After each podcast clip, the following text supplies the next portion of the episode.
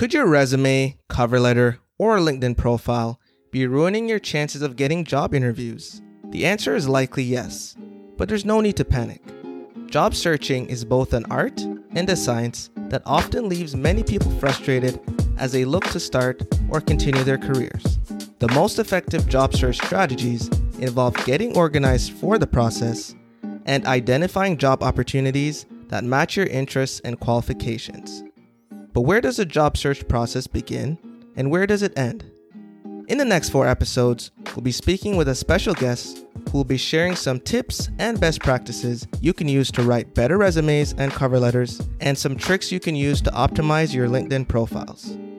This is the Public Health Insight Podcast. Hello, everyone. Welcome to the Public Health Insight Podcast Career Series. My name is Gordon, and I'll be your host for this episode, along with fellow co host Leshawn and a very, very, very special guest, before we move on, it is important to note that the views expressed in this podcast are our own and do not represent any of the organizations we work for or are affiliated with. Kamara Toffolo is a resume writer, LinkedIn consultant, and job search strategist who helps her clients worldwide dare to do work differently. Kamara has worked with high achieving professionals from Canada, the United States, the UK, Australia, Japan, India, UAE, and Brazil, on and on and on, and was recognized as a LinkedIn top voice in 2020. She has been featured in major media including Forbes Business Insider Inc., Wharton School, Business Radio, and LinkedIn News, amongst others. Please welcome to the Public Health Insight podcast, Kamara Toffolo. Kamara, welcome. Thank you. Welcome. Some people are in their undergraduate studies, some people are graduate students, we have some recent graduates. There's also some early and experienced career professionals who are working in uh, the fields of public health, global health, healthcare, and some other fields as well. Uh, so there are some unique experiences uh, in the way these groups uh, naturally would, you know, undertake a job search. But despite all this, uh, despite these different goals, there's one common question on everyone's mind, and that's ultimately how can I land a job during this pandemic? Uh, so, Kamara, can we use those same job search strategies we were using before the pandemic uh, to get a job during the pandemic? Well, it depends. Um, if your job search strategy pre pandemic, as well as post or within the pandemic, it included both applying to roles online as well as actively networking, if that was included, then yes, you can use the same strategy. If that wasn't included, then we'll need to take another look at our strategy. But um, yeah, absolutely. The when we're talking about job search strategy, there are two big things we need to make sure we're doing. We need to make sure we're applying for jobs online; they're posted online for a reason. And simultaneously, we want to make sure that we're actively networking and learning about our, say, field, profession, what have you. And just to follow up on jobs posted online, I know there was a myth going around that most jobs are not uh, posted. Is that the case? I think that's really referring to the hidden job market, right. which exists, but it's my thing with the hidden job market is how do you measure something that's hidden? Like how how do you measure sometimes you hear like 80% of jobs aren't posted on like how do you know? it's hidden. So um yeah, so that's sort of a myth, and certainly we don't have any accurate stats on that.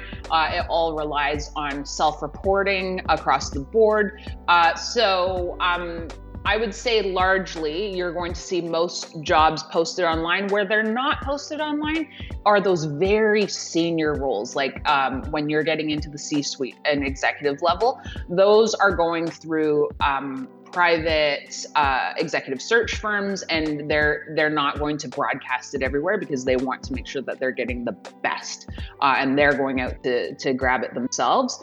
Um, so that's where we might see that it's not posted.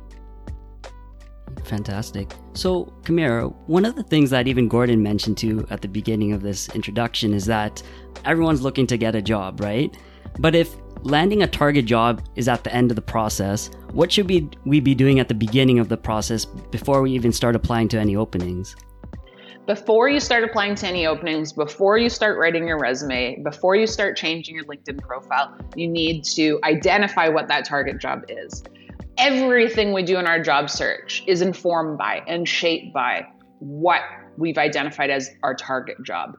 So, um, a lot of uh, job seekers feel that they need to hit the job search market before anything uh, before they identify their target job and it's actually the other way around. We want to be very clear on what that target is so we we can go after it in a targeted way. So what you're saying is not to just jump in and figuring it out on the fly exactly but it's so you know you don't want to waste time right is that the kind of reasoning people should use just i just want to get into it I think that's that's what people are worried about is they're wasting time. They want to take action. I'm all for action, absolutely. Uh, but unfortunately, you will be wasting more time if you just start applying with mm. what you think is a general resume, uh, where a recruiter will be will read it and be able to figure out where you fit in an organization. So um, that it doesn't work like that. We need to be telling the recruiters where we fit. Uh, and that's why the target job is so important to have identified. And that, with the target job, that will, excuse me, make sure that we are making the most of our time and optimizing our job search. Awesome. So before we end up preparing this resume, these cover letters, and submitting a job application, how can we know which specific roles uh, in the field that we're interested in suits us? So, career clarity can be achieved in many different ways. And I'm not here to say any one way works better than another way. Um, but uh, so I'll just throw out a few examples of what might help. Uh, so, of course, we could, if we wanted to invest the time and money, we could work with a career clarity coach who will take us through the process of really narrowing down what is a great fit for us. Uh, if we don't have um, access to a career clarity coach, then uh, there are certainly a lot of books that we can do, a lot of DIYing. We can go through things like strengths finders to understand where our strengths are, as well as go through certain um, uh, surveys to help us identify where we most want to apply those strengths. So, um, a book that I really like to recommend is YouMap. Uh, and it's a book that I uh, I contributed to in the resume writing section. And uh, it takes you through kind of a DIY, almost like adventure of career clarity. And it recommends a variety of different tools, and they all come together uh, to help you identify what you're best suited for and what your target role might be. I still struggle with that to a certain extent. You're giving almost permission, not that we need permission, to take a step back, identify you know, maybe with at least better, greater detail what we want to do and to shape our our application in that in that way. So now that we when we have an application, we have a resume ready, everything's ready to go. Uh, we submit it to whatever job posting we're interested in applying for uh, to a system that is known as the applicant tracking system. Uh, that seems to be a bit of a, a black box. A lot of it freaks a lot of people out. Uh, so I was wondering if you could demystify this a little bit, share a little bit about what the intended purpose of this system is and how it actually works in practice. Definitely. And I'm glad you used the word demystify mm-hmm. because there's a lot of demystifying that needs to uh, happen when it comes to what um, professionals in my field and recruiters are sharing about the applicant tracking system. Um, so, the, the applicant tracking system, or ATS, is basically software that isn't very sophisticated. I will also preface it with that.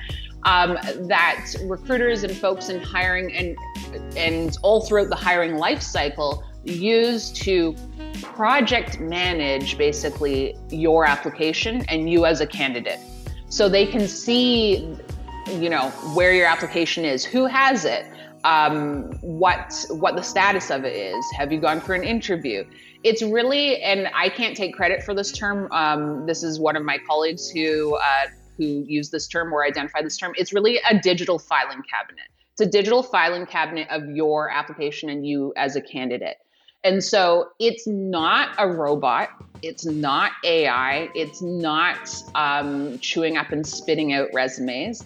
In fact, it does a very poor job of reading resumes. Um, and that's why most recruit I shouldn't say most recruiters, good recruiters read their resumes. They don't rely on the applicant tracking system to filter through anything uh, or to properly do any sort of ranking or prioritization. They read resumes as they come in uh, and they make decisions based on what they're reading. So the applicant tracking system isn't something to actually fear. It's it's simply not as sophisticated as as um, certain marketers have made it seem. Interesting. So it's basically like a portal where stuff goes for it to be sorted almost later by the actual human reviewer reader, in a sense. Yeah, it's where resumes are deposited, mm-hmm. but um, they're not really handled in any way. That's where the human comes in, the recruiter, to do their work. Right. And then that system is not necessarily making any hiring decisions. No, definitely not. they have they are inherently flawed Mm-hmm. Uh, and so it's a scary proposition when you uh, when a good recruiter would ever rely on it. Um, it's just it's not it, that's just not in their in their uh, in their hiring process because they know that there are too many issues that could come into play that would prevent them from hiring the right person. Right. And then the last point that I wanted to make is so making sure our resumes and cover letters are filled with keywords is not going to do us any favors in terms of this applicant tracking system. Right. So keywords are helpful in the sense that it shows you, or you use them to show that you understand the role. So, one of the biggest complaints from recruiters and people in hiring is that candidates or job seekers are just jamming a bunch of keywords in because they were in the job posting, but not giving any context to them, not backing them up as like, these are skills I have and these this is how I've used them. Um, so that's the keywords aren't really going to win you any points just in isolation. Where they become useful is when you are integrating them into showing that you are qualified for a role. So, uh, using a keyword as as a skill that you've identified that you have, and then backing that skill up in your resume by showing how you've applied it and what you've achieved through the application of that skill. You have just heard part one of Gordon and Leshawn's conversation with Kamara Toffolo, resume writer, LinkedIn consultant, and job search strategist about the importance of identifying your target job before you begin your job search process and some common misconceptions of the applicant tracking system. Join us in the next episode as Kamara shares her expert tips and tricks and best practices you can use to create resumes that will impress potential employers. Thank you for listening to the Public Health Insight Podcast, your go to space for informative conversations, inspiring community action. If you enjoy our content and would like to stay up to date, follow us on Instagram, Facebook, Twitter, and LinkedIn. To learn more about our community initiatives and how you can support us, visit our website at thepublichealthinsight.com. Join the PHI community and let's make public health viral.